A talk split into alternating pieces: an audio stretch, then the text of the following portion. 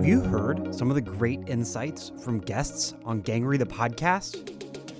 Insights like I've never had an editor throw an idea at me to write anything before. I always ask myself with Yeah, stories, and, I and I had remember the same going question. through Nabokov's archives. It as a question mark in my Imagine head. for a I'm on your time. shoulder and that you're wearing a GoPro. and here is uh, carefully and every single puzzle piece about the whole Bundy story was just so interesting. really weird one to write because every time I try Her to story it became a viral sensation, right? Like it was the story. of You cannot, you cannot do these stories. stories are how we uh, uh, how we understand the world. They're how we share our experiences.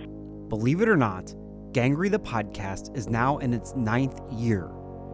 In all that time, the best narrative journalists have told us how they report and write their stories. You can still listen to every single episode. They're on our website, along with links to all of the stories and books that we've talked about. You can find it all at gangreythepodcast.com. That's G A N G R E Y, the podcast.com. Thanks for listening.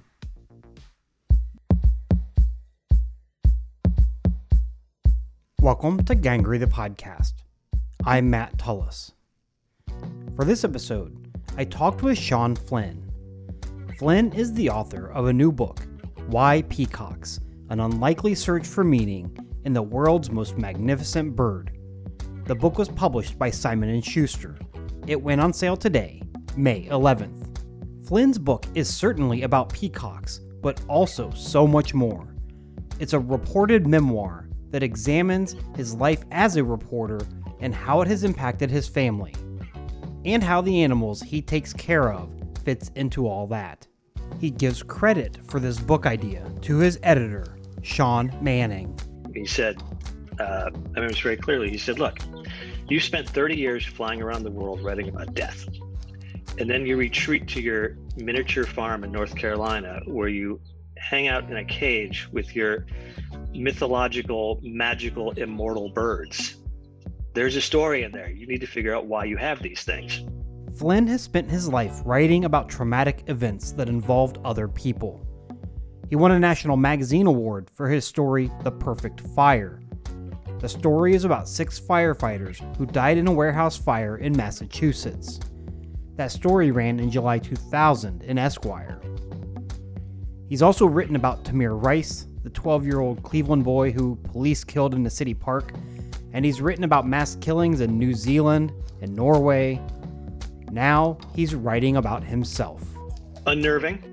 And I know everyone says this, but somewhat terrifying. You know, th- there's a reason that I write about other people. Um, there's a lot of reasons. Um, starting with, I, I never found my life to be all that interesting. Um, but it, it's scary to, to, to put yourself out there on the page. Flynn has written three books. He's a correspondent for GQ. He's won one National Magazine Award and been nominated two other times. Aside from the books and magazine work, Flynn has also written for television, film, and audio. As usual, I've put links to everything we talk about on the website. You can find that at www.gangreythepodcast.com. That's G A N G R E Y, the podcast.com. Sean, welcome to Gangrey the podcast. Thank you, sir. Uh, I'm really excited to talk with you about your book, Why Peacocks, uh, which it goes on sale today, uh, uh, being uh, published by Simon and Schuster. To start things off, can you read like that very first uh, that very first page of chapter one? Sure. The reason to have a peacock, I would have thought, is self evident. When you suddenly and without any relevant experience or hint of prior interest come into possession of one, it is understandable that people would be curious as to why. Yet they present the question in a way that suggests they generally cannot see what should be plainly obvious. I'm sure it was from exasperation that George Mallory finally said he was climbing Mount Everest simply because it was there. So, because of feathers, that is the reason, and colors. Because a peacock is a wondrously improbable apparition, ethereal, an avian experiment strayed from a misty place where pretty things are whispered about before being made fully real. Because looking at one makes you happy. Because Keats was right about truth and beauty.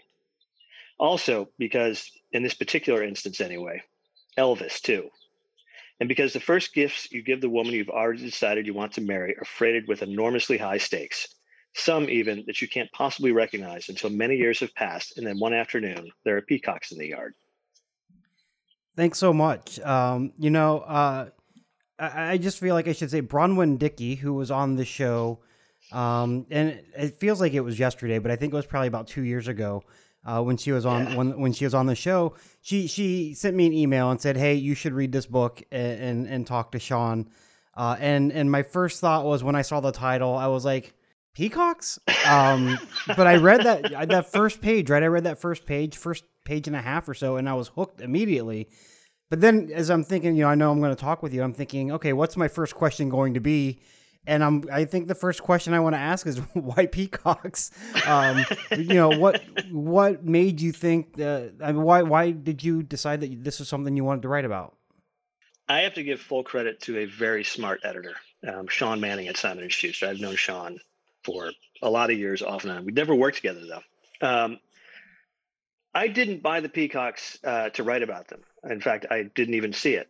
Um, Sean and I went out to dinner in I guess it would have been the fall of 2017, and I was I was sort of between projects. I had just finished uh, working on a different book, um, and I was kicking around some magazine ideas.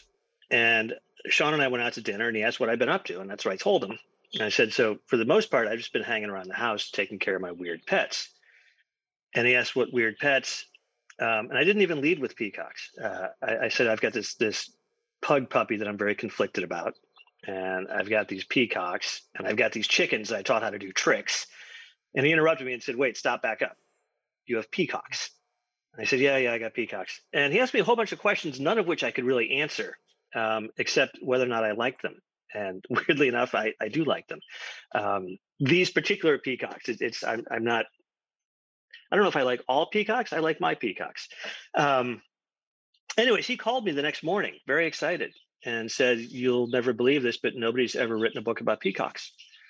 And I could completely believe that. Uh, it's, uh, you know, th- there's been some self published things, some picture books, some how to raise peacocks, that sort of stuff. Um, but what Sean saw was the peacocks juxtaposed against the rest of my career. Um, he said, uh, I remember this very clearly. He said, Look, you spent 30 years flying around the world writing about death and then you retreat to your miniature farm in North Carolina where you hang out in a cage with your mythological, magical, immortal birds. There's a story in there. You need to figure out why you have these things. Um, that's where it started. And it took me a couple years to figure it out. Yeah, I'm curious. So it is the feathers. the, the feathers, right? Absolutely. Um, I'm curious, like, so how long had you had the peacocks before this conversation um, with your editor. Uh, not long. Not long. Uh, no, I got them in July of 2017, and that conversation would have been probably in October. So once he said, once he said you should you should write a book about peacocks. Um, where did you start? What what did you think when when he said that?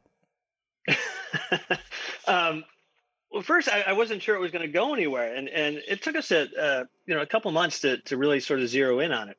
Um, it was sort of scattershot at the beginning. Um, there was a lot that I simply didn't know about peacocks. Um, you know, basic science stuff. Um, I started with with with some peacock people, frankly, um, and and I was you know there actually is something called the United Peafowl Association. It's a little organization of peafowl raisers and aficionados. Um, I started with them. I was very lucky in that uh, this is very strange, but one of the world's best avian vets um, lives about a mile and a half from me, um, and he's a great guy, and he's helped me through a lot of this. Um, and there are more people who own peacocks than, than, than you would probably imagine. Um, I met a woman through my vet uh, who lives not far from me, who's been raising birds for years, um, and she was a lot of help beyond that, it was it was a lot of reading, um, as with anything, and a lot of looking around for for for um, for peacock stories. It's you know th- th- these birds are native to the subcontinent, um, but they have been global citizens for eons at this point. I think eons, uh, thousands of years, anyways. Um, and when you when you search around for stories about peacocks, almost none of them are good. Um, there, there's always, uh, at best, sort of a um, uh, a duality to them. You know, it, it's some people love the peacocks, other people hate the peacocks for very valid reasons on both sides. Um, so I, I, I, kept looking for those and trying to find the odd ones, the uh, the ones that were a little bit out of place. And you know, I think I found a few of them. um, and it was just sort of, I, I guess, you know, the, the, same sort of steady research like you would do with any project. It, it, it didn't start off as, as any sort of lighthearted thing. I, I, I, really was trying to figure out why I have these and, and what the point of them is. Um, which was also another natural jumping off point when my wife asked me, what are we supposed to do with these things? And I honestly had no answer. Yeah. Did you know uh, when you started that this would be, in a lot of ways, a, a kind of a combination memoir reportage type piece? Um, or yes, did that? Can you talk about like, when I started the book process? Yeah, yeah. yeah. Um, there's not, um, you know, they're, they're they're fascinating animals, but there's not a lot of narrative drive to a peacock. Um, you know, they don't do a whole lot except put up their feathers. Um, and I was really shifting at that point um, from what I've been doing for years and years and years and years. Um, I was moving into some some other areas of work and starting to write about different things. Um, and there probably was a reason why I got these, and it, it took you know probably a good two years to figure that out. Um, but uh, yeah, we, we we knew pretty early on that it was going to be um, uh, well, we knew immediately that there would be some some memoir part to it. Yeah. Um, just starting with with Sean Manning's basic, you know, base, basic thesis of you know you write about death and you hang out with immortal birds. Uh, you have you have this great line at the beginning of the acknowledgement section. So here I am jumping all the way from the beginning to the very end, um, which no nobody who ever reads narratives should ever do. But this is outside the the narrative arc. Um, but it breaks down, I think, what is really interesting, at least for me, as somebody who studies narrative journalism, who teaches narrative journalism, um, but also regular journalism, right? Uh, or not, not, mm-hmm. not. Let me reframe that: not regular journalism, but somebody who teaches narrative journalism, but has also reads a lot of memoir and has written a memoir, and that is that um, the fact that you spent your entire reporting career writing about other people, and now you are writing about yourself. So, I mean, what was yeah. that? What was that like? Unnerving and I know everyone says this, but somewhat terrifying. You know, th- there's a reason that I write about other people. Um, there's a lot of reasons. Um, starting with, I, I, never found my life to be all that interesting, um, but it, it's scary to to to put yourself out there on the page. It, it's I've always wondered, you know, when I talk to people, um, I've often wondered why they talk to me. You know, because I'm going to take details of their life and put them out there for mass consumption. Um, and when you do it to yourself, uh, I, I, find that really sort of unnerving. Um, I tend to be pretty private. I, I, don't have any social media. I don't tweet. Um, I have a Facebook page, which I guess terribly dates me, um, but that's really it. I, tend to keep to myself. So, so you know, being able to put this down on the page was was um, weirdly satisfying, uh, but a little nerve wracking too. It, it was nice to be working with Annette um, you know, to to to have Sean there uh, waiting to catch me if I did something stupid. Um, uh, my wife Louise has always been a, a wonderful sounding board for this. Um, she keeps me in line, so and, and, so I had some help. And your and your wife is also a, a writer, right? So she is. How how is that helpful anytime you're working on, especially I mean, a big project? um, you know, she lived this whole story too. Mm-hmm. Um, so that's number one. That's where she was incredibly helpful. It's just you know helping me reconstruct things and reframe things. Um, and she's also very good at at sort of steering me in the right direction. You know, it's it's okay. You're writing about this, but you don't really mean that. You mean this, and and that sort of stuff. Um, and she's just always been really, really good. Books aside, um, she's just brilliant with with structure and tone and plotting. So, you know, it, it's it's one reason I think we work so well together in a marriage is that, that we are able to work so well together um, in our work.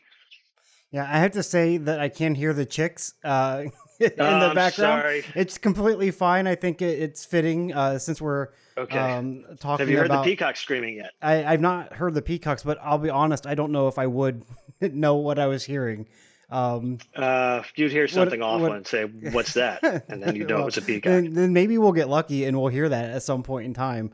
Um, you uh, there's there is a lot of reporting in this. It's not just memoir, right? Um, and there's this uh, great chapter uh, within the book that I think what, what was really was a great one that kind of showed what you were talking about earlier. It's either a love hate relationship with peacocks, and that was what was happening in Palos Verdes Peninsula near Los Angeles. Um, Yeah. How did you learn about that, and what was that reporting trip like? Oh, it was fantastic. Um, I went there twice uh, for that one. Um, I, I learned about it. Just, boy, this, this always sound. It always strikes me as sounding very lazy, but I guess we all do it now. I learned about it through Google. Uh, you know, I just I went down a lot of rabbit holes trying to find these things, um, and uh, stumbling across this this peacock serial killer. Um, there was um, L.A. Magazine had done a story on it that was that was really pretty terrific, um, and it just seemed it, it was because of what you just said, it, it, it, encapsulated that whole love hate relationship. You've got this small neighborhood where half the people love these peacocks, they're wonderful, and half the neighborhood can't stand these peacocks. And somebody's actually like sort of a sociopath is out there killing them. Um, and a lot of them too, 60 something. Um, it seems to have stopped, but they're the um, what made it so great is uh, the SPCA LA has a real cop.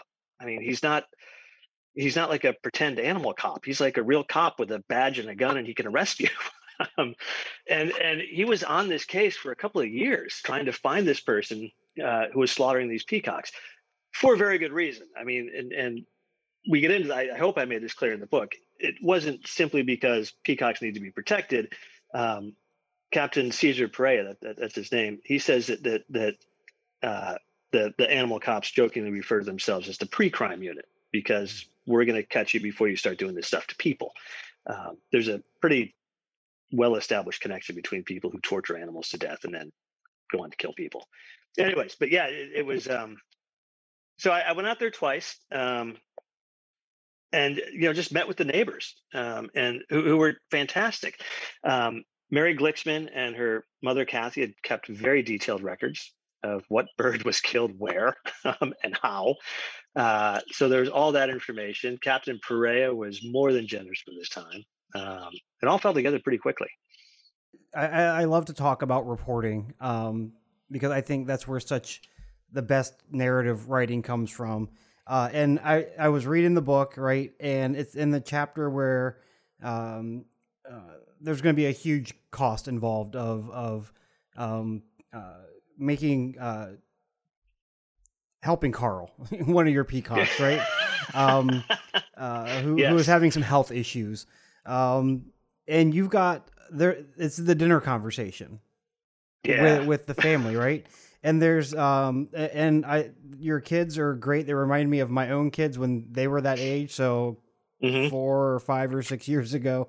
Um, there's a lot of dialogue there, and I, the the reporter in me is wondering, okay, was he taking notes uh, at the dinner table? Was he recording it? Um, and then uh, because obviously, I think like when you're out in the field, you probably are taking notes.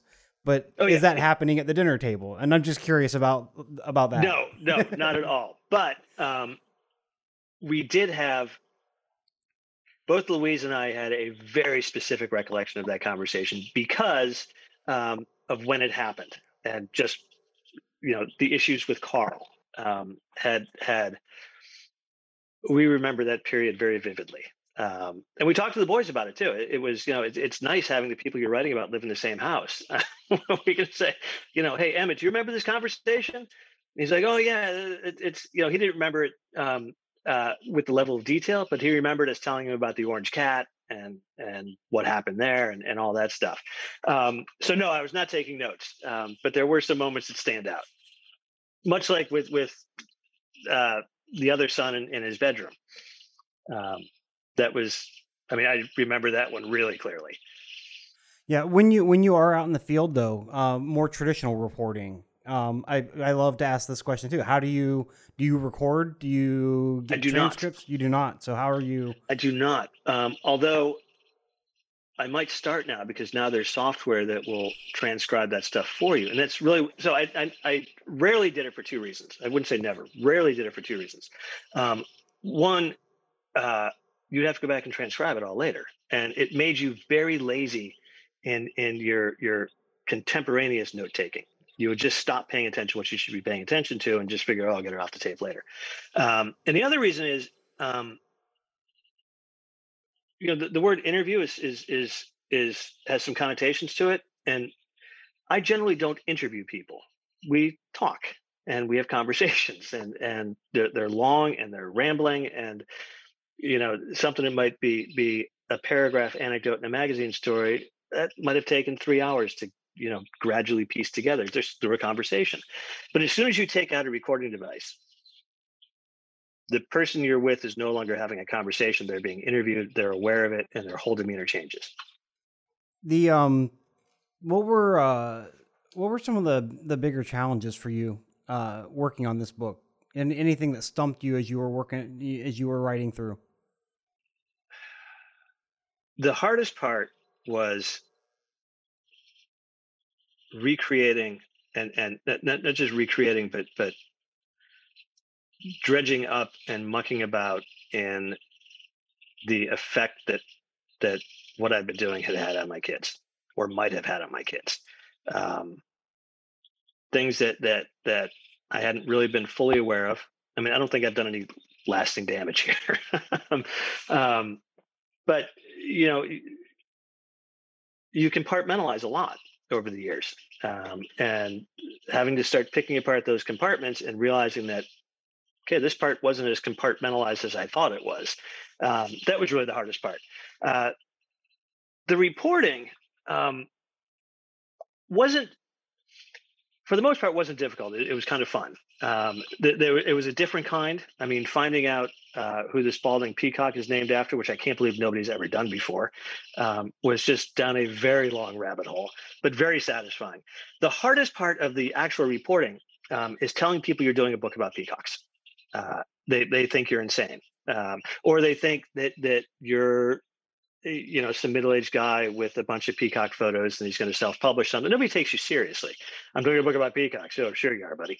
Um, so that was having to to make repeated phone calls at times and trying to just nudge over the hump. It, it was always great when when when some people were just delighted by the concept, like. Uh, um, Lisa Schubert at St. John the Divine was just immediately she was like, "Oh my God, a book about peacocks! You should come here." Um, she was great, uh, but for the most part, you got sort of a, a, a second look from folks, which I, I, referenced that in the book. One of one of the uh, one of the kinder, uh, curious looks I got.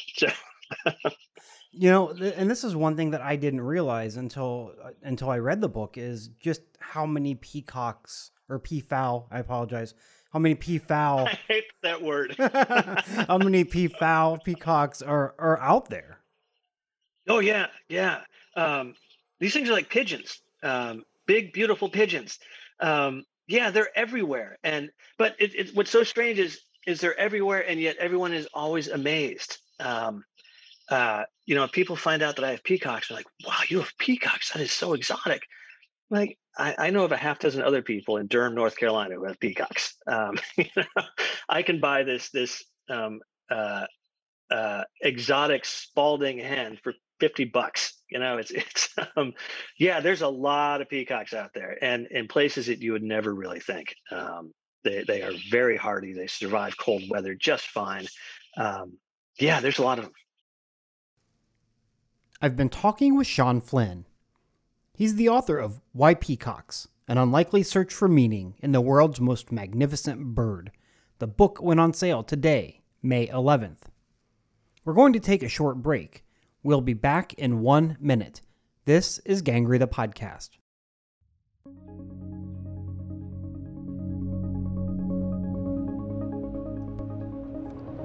Gangrey the podcast is brought to you by the Digital Journalism and Sports Media programs at Fairfield University. Digital journalism is designed to provide students with the skills, knowledge, and experience needed to succeed in today's quickly changing media world. Students take courses in everything from big data storytelling to podcasting to narrative journalism and more. Sports media is a new major that prepares students to work anywhere sports related content is produced. Students take courses in journalism and broadcast communication. They can also take courses in public relations, film, and more. To learn more about the digital journalism and sports media programs, visit www.fairfield.edu. Welcome back to Gangrey the podcast. I'm Matt Tullis. I'm talking with Sean Flynn. He's a National Magazine Award winner and the author of Why Peacocks, an unlikely search for meaning in the world's most magnificent bird. The book went on sale today, May 11th. Let's go back in time, and, I, and I'm curious as to like when did you know that you wanted to be a reporter? You know, I, I worked for, you know, there was some high school newspaper stuff, but when I was in college, this is going to sound really awful, but I, it was never actually a conscious decision. Um, when I was in college, my freshman year, I was lonely and I was homesick and I didn't want to join a fraternity. So I joined the student paper. Um, we had an independent daily at Ohio University and it was great. And I just, I did that for four years and um, I graduated on a Saturday and had a job in Marietta, Ohio on a Monday. And people have been hiring me since. So it's just sort of, it was almost like the path of least resistance. I got very lucky, and I came into the to to, to the industry um, at a time when you could still go from a small paper to a bigger paper to a bigger paper to, to there was like a, a natural ecosystem that you could climb your way up through.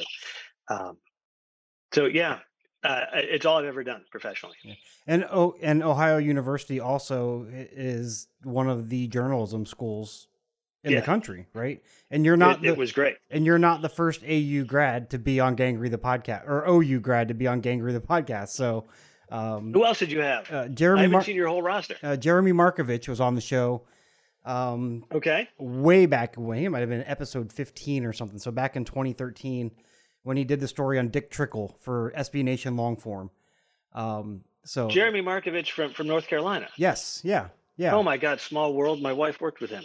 Um, at, at, I know Jeremy. Yeah, we talked. Yes. We were both uh, writing for SB Nation Longform at the time, and and he had okay. that that Dick Trickle piece, which you know, yeah. as the person who grew up loving NASCAR in Ohio, you know, I had to have him on the show. So and and so OU anything Ohio related is going to stand out to me. So good, good.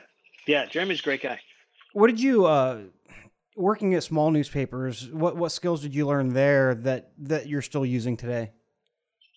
Oh, um, uh, really basic ones like pick up the phone and knock on the door. It's it's a lot of us. Um, a lot of reporters, at least in my experience, tend to be a little bit shy, um, and and it sort of forces us uh, to get out there and do the work. And there's always that other phone call you can make. There's always that other door you can knock on. You can really have it, it's almost impossible to have too much information. Um, so almost in opposition to that, um, when I was at a small newspaper, I think there were four of us who were news reporters. We had to cover a lot of stuff. Um, and you didn't get to linger as much as you wanted to. So you learn to be fast and you learn to be accurate.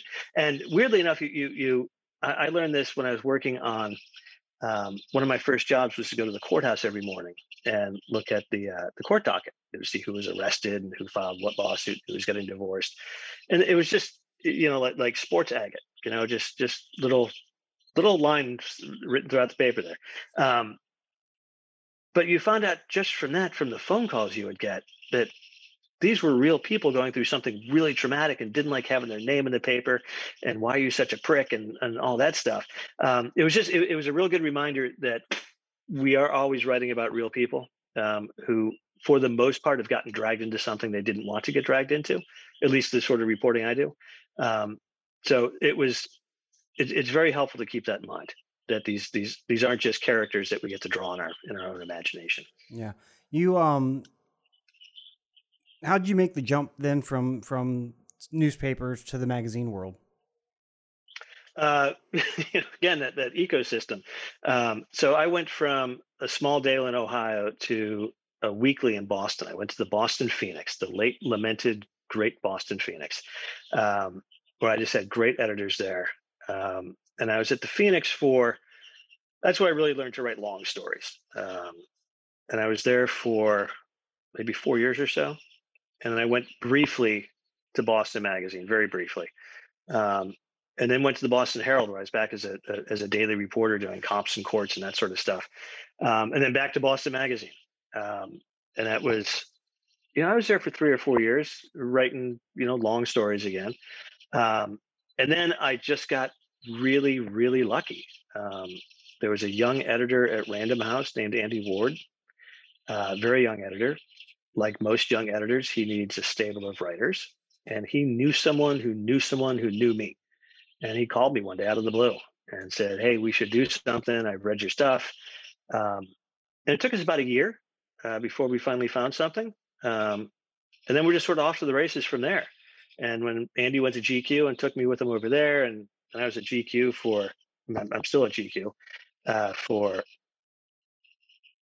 I don't know, I guess it's been 18 years now. It's been a long time. Yeah. So a, a lot of luck that there was, I was in the right place at the right time when Andy, and I picked up the phone when Andy called. Yeah. So, Right, right. So I mean, so 18 years uh, at GQ, but also more than that in ma- in magazines in general. Um, how has I mean, and not necessarily we don't you don't have to talk about the business end of it, which has obviously changed insane uh, in uh, an amount that we probably couldn't even scratch the surface of. But the, how does the field for for good long form narrative journalism change for for that type of stuff? And did that have an impact on you wanting to go ahead and, and do a book? Um, so the business side is the root cause of the editorial side. Um, the thing about good long journalism is it costs money. Um, you know, you you have to send people places, and um, they have to be able to invest the time in it, and they have to be able to make a living. Um, you know, and, and, I made a decent middle class income um, doing which was frankly the greatest job in the world. You know, I, I, I really flew to all sorts of awesome places to write about very terrible things. Um, but uh, yeah, I, I, got to fly around the world writing about stuff, which is great. Um, but then when the business side collapsed, so did the editorial side. Um, it sounds, I mean, there are still a lot of people working really hard to do great work, but they're doing it with very limited resources. Um, and you have editors who are taking on eight times more work than they, they were taking on three years ago, even. And, you know, this started 10 years ago. And every time you think it couldn't get worse, it got worse. Um, it just, they're, they're cutting bone now you know it, it's it's the fat was long gone and then they stripped the meat off and, and, now it's just bones. It's it's really really hard. So it's it's um trying to to there's a few places um i think every editor is trying to treat their writers as best as possible um, but they just don't have the resources to work with. So so you you won a national magazine award in 2000 for um a piece. I think it was an Esquire, right? Uh, the Perfect yeah, Fire. Esquire piece. Um, and that was about six firefighters who died in a, in a warehouse blaze in Worcester, Massachusetts.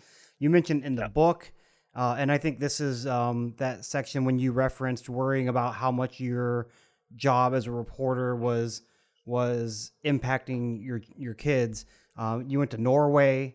Um, yeah. Uh, you know, in the year after the mass the mass killings there. Um, you, have mentioned this a couple of that you do these traumatic types of stories. Yeah. Um, why? You know, I, I, I, I, I, struggled with that when I was doing the book to see if I could get an answer to that. Um, and I still think about it quite a bit. And I don't have a satisfying answer um, for someone on the outside. Um, crime stories in general tend to to carry with them just a lot of natural drama. Um, these these really horrific ones, I was just good at it. Um, I know this sounds terrible, but but people talk to me, um, and and um, I like to believe it's because I'm empathetic and I'm patient and and you know, a, a, that I really am trying to help, or, or, at least trying not to hurt to make anything worse. Um, and they just kept happening. And, and but frankly, it, it's gotten to, you know, it's weird. I've gotten to go to these lovely places for, like I said, terrible things. I went to Oslo, wonderful place, loved Oslo, for 86 people who were murdered by one guy. Um, and I went to New Zealand for another mass shooting.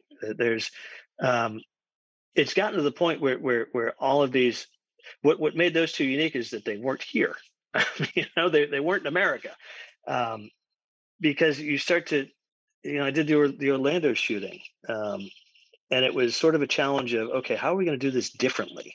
You know, instead of another tick-tock of, hey, this horrible thing happened. What are we going to do differently here? So that's actually been the challenge of it. Anyway, so so but back to your question, it was never by design. It's just something that that, that I sort of. It sounds grotesque, but I sort of had a knack for. Um, do you remember what the Do you remember what the first one that fits into that kind of category was? Yes, um, uh, woman um, in Vermont uh, who shot her infant son. I mean, like really infant, like three or four weeks old, um, shot him in the chest, uh, and then shot herself in the chest, um, and missed by, you know, less than a millimeter, uh, just blowing her heart apart. Um, she was. I, I, talked to the detectives. I started with the, the, the detectives. That's how I came across the story. It's a very small brief somewhere where it was just she's going to walk. She's going to just go away. And I thought that's strange. Um, but I called this small town detective in Vermont and he was like, "Yeah, she's. I feel terrible for this woman, um, and she suffered from postpartum psychosis. It's rare.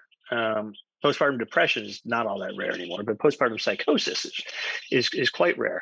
Um, she was briefly completely out of touch with reality, just utterly detached from it, um, and and it was temporary, and it was you know, even the prosecution agreed with this that, that it was temporary and is you know shouldn't have another kid and didn't have the the hormonal surges she was going through uh, uh, postpartum. Um, she would never go through this again.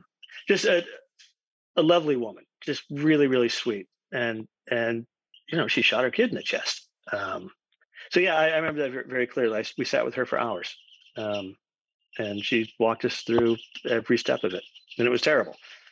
You you mentioned um, empathy, and that's something that um, John Woodrow Cox, who was on the show about a year, not even a year ago, from the Washington Post, who basically is uh, he just had the book come out about um, how children are impacted by gun violence uh, mm-hmm. in this country, and he talked about empath- empathy.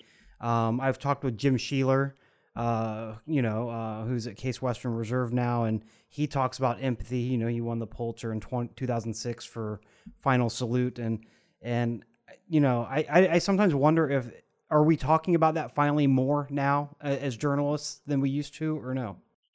I don't know, and I say I don't know because I'm sort of a hermit.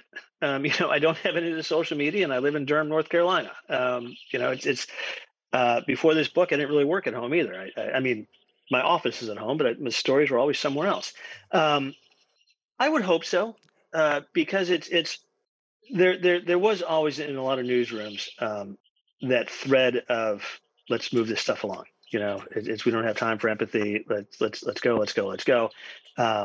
And certainly when journalists get into a pack, oh God, we're awful. you know, it's like a feeding frenzy. It's terrible. Um, so individually, we might all be trying to be empathetic, but oh God, we're terrible in, in, in a group. Um, but I would hope so because it's it's it's um it's when we lose touch of when we lose touch with people when, when we lose track of the fact that we're, we are writing about real people.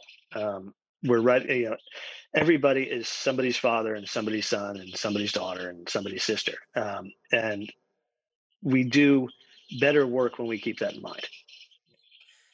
You you just said you were a, hermit, but you had a lot of names in in the acknowledgement section of a lot of writers, right? Who I know, uh, and some of whom I've talked with. Um, we always think of writing as a solitary type of thing, right? Yep. Um, but again, like within your acknowledgement section, you mentioned uh, several people.